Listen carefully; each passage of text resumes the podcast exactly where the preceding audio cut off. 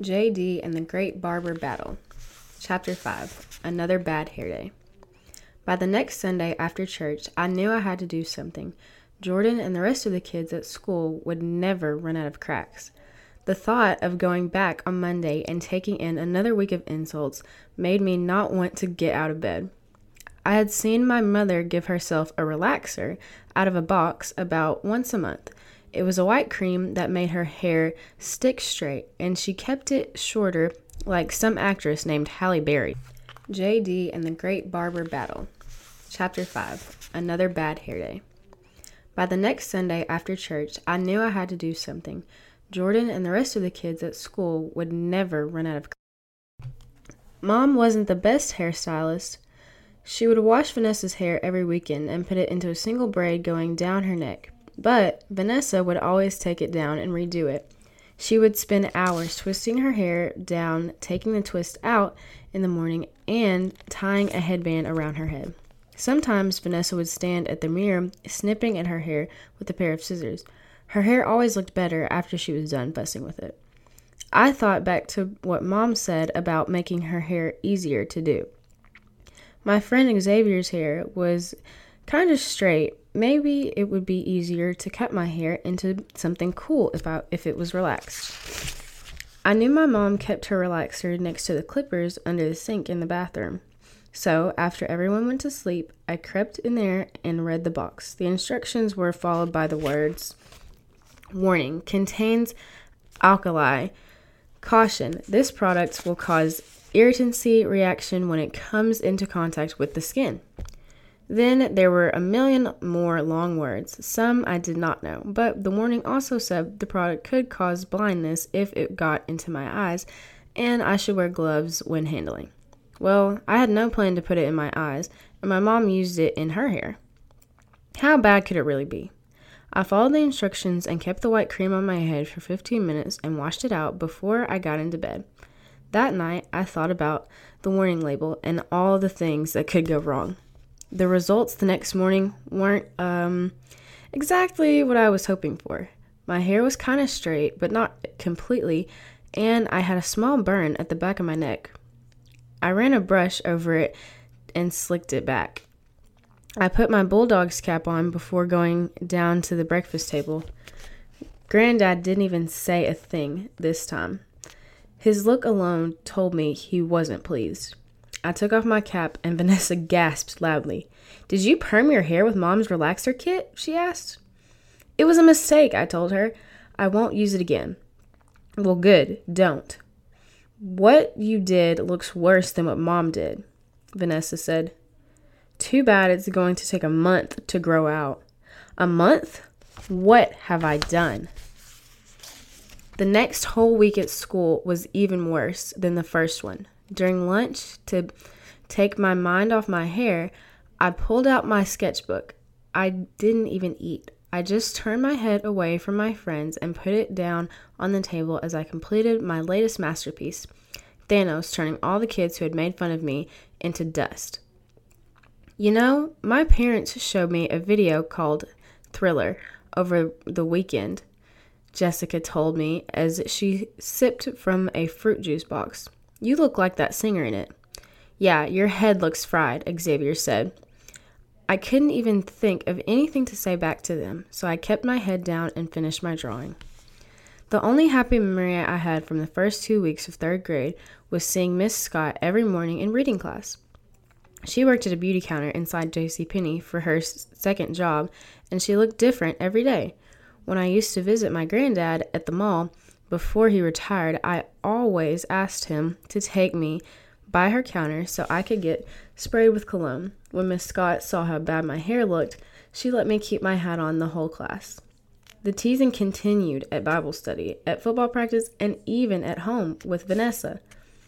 The last straw was when I was forced to sing at choir on Sunday with my head exposed, standing there looking ridiculous, clapping and swaying in front of the whole congregation with my semi straight hair. I couldn't take it anymore. I had to do something about my hair. JD and the Great Barber Battle, Chapter 6 Me versus the Clippers. Mom prepared our post church meal early in the morning before he left so we could eat together before we all scattered. My grandmother usually taught a private ceramics class after church on Sundays, for example. JD, can you watch Justin for a little bit? My grandmother told me before she left. Granddad will be in the living room doing some paperwork. Why can't Vanessa do it? I asked. She's going with your mother to the beauty supply store since you used up all your mother's perm, Grandma said. They'll be back in a bit for school on Monday. How was I going to do it if I had to waste time watching Justin? I told Justin to come with me to my bedroom. As I looked over at him playing with his race cars on the floor, I thought back to what Jordan had told me during our last game of Madden. Maybe I should just take my mom's clippers and shave my head bald. But I had never cut hair before. I looked down at Justin. He had plenty of hair. Justin, I said, do you like your long hair? Justin pulled at the tip of one of his braids and paused. He scrunched his nose. No, he yelled. I took that as a sign. Let's go into the bathroom for a little bit, I said. I want to teach you a new game. It's called Barber Shop. Justin looked up at me and smiled like I had just invited him to the Meridian bowling alley. Mom was an expert bowler, and it was her favorite way to blow off steam. She even had her own ball with her initials engraved on it. If I bowl 300 one more time, I'm going pro, she yelled after each strike. The bowling alley had rides and games for kids too. Justin loved going. I set my little brother down on the bathroom, put a bedsheet around his neck, and spun him around in front of the mirror. I grabbed my mom's clippers and turned them on. They buzzed. There were eight different sizes of guard in the box, and I used the same size guard my mom used on me, a size 2. I knew the larger numbers were for straighter hair. If no hair came off, then you used a smaller number. I studied Justin's head, and I cut his hair into a fade. Tradition be gone, cornrows no more. It didn't look half bad. Plus, Justin was only three, so what did he care? Hey, he said when he checked out his hair in the mirror. Looks like Spider Man's, he yelled out as he walked around the bathroom pretending like he was shooting webs out of his hands. I couldn't believe I did it, and Justin looked so happy with how it all turned out. Making Justin happy with something I did filled me with a warm feeling. Like I'd just finished a plate of fried fish and french fries that Mom made every Sunday in the summer. This was proof that I could fix my own hair. Now watch this, Justin, I told him. I'm going to cut mine. I knew I could do it, or it was my thing. One time, I drew a black panther and my grandmother displayed it in the living room for everyone to see.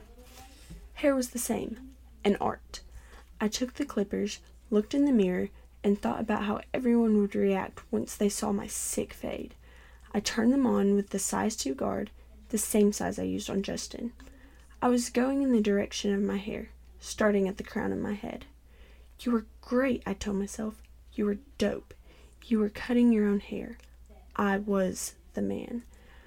I looked in the mirror as my mountaintops became a flat field. I finally did look like Michael B. Jordan. My heart pounded as I waited in my bedroom with Justin for my mom to get home.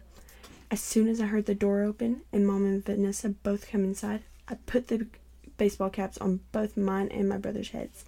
I was afraid she'd be so angry at me. Justin burst out of my bedroom.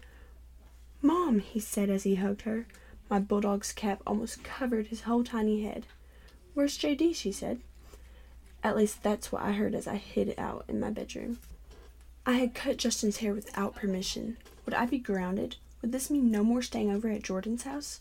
Would Granddad make me read him more dry books? Or worse, would my mom tell me no Pee Wee football this year? I came out from my room slowly and sat down next to Justin on the couch in front of our only working TV. Granddad had finished his paperwork and was watching reruns of What is the color purple? He yelled out the answer about the category named the Oscars.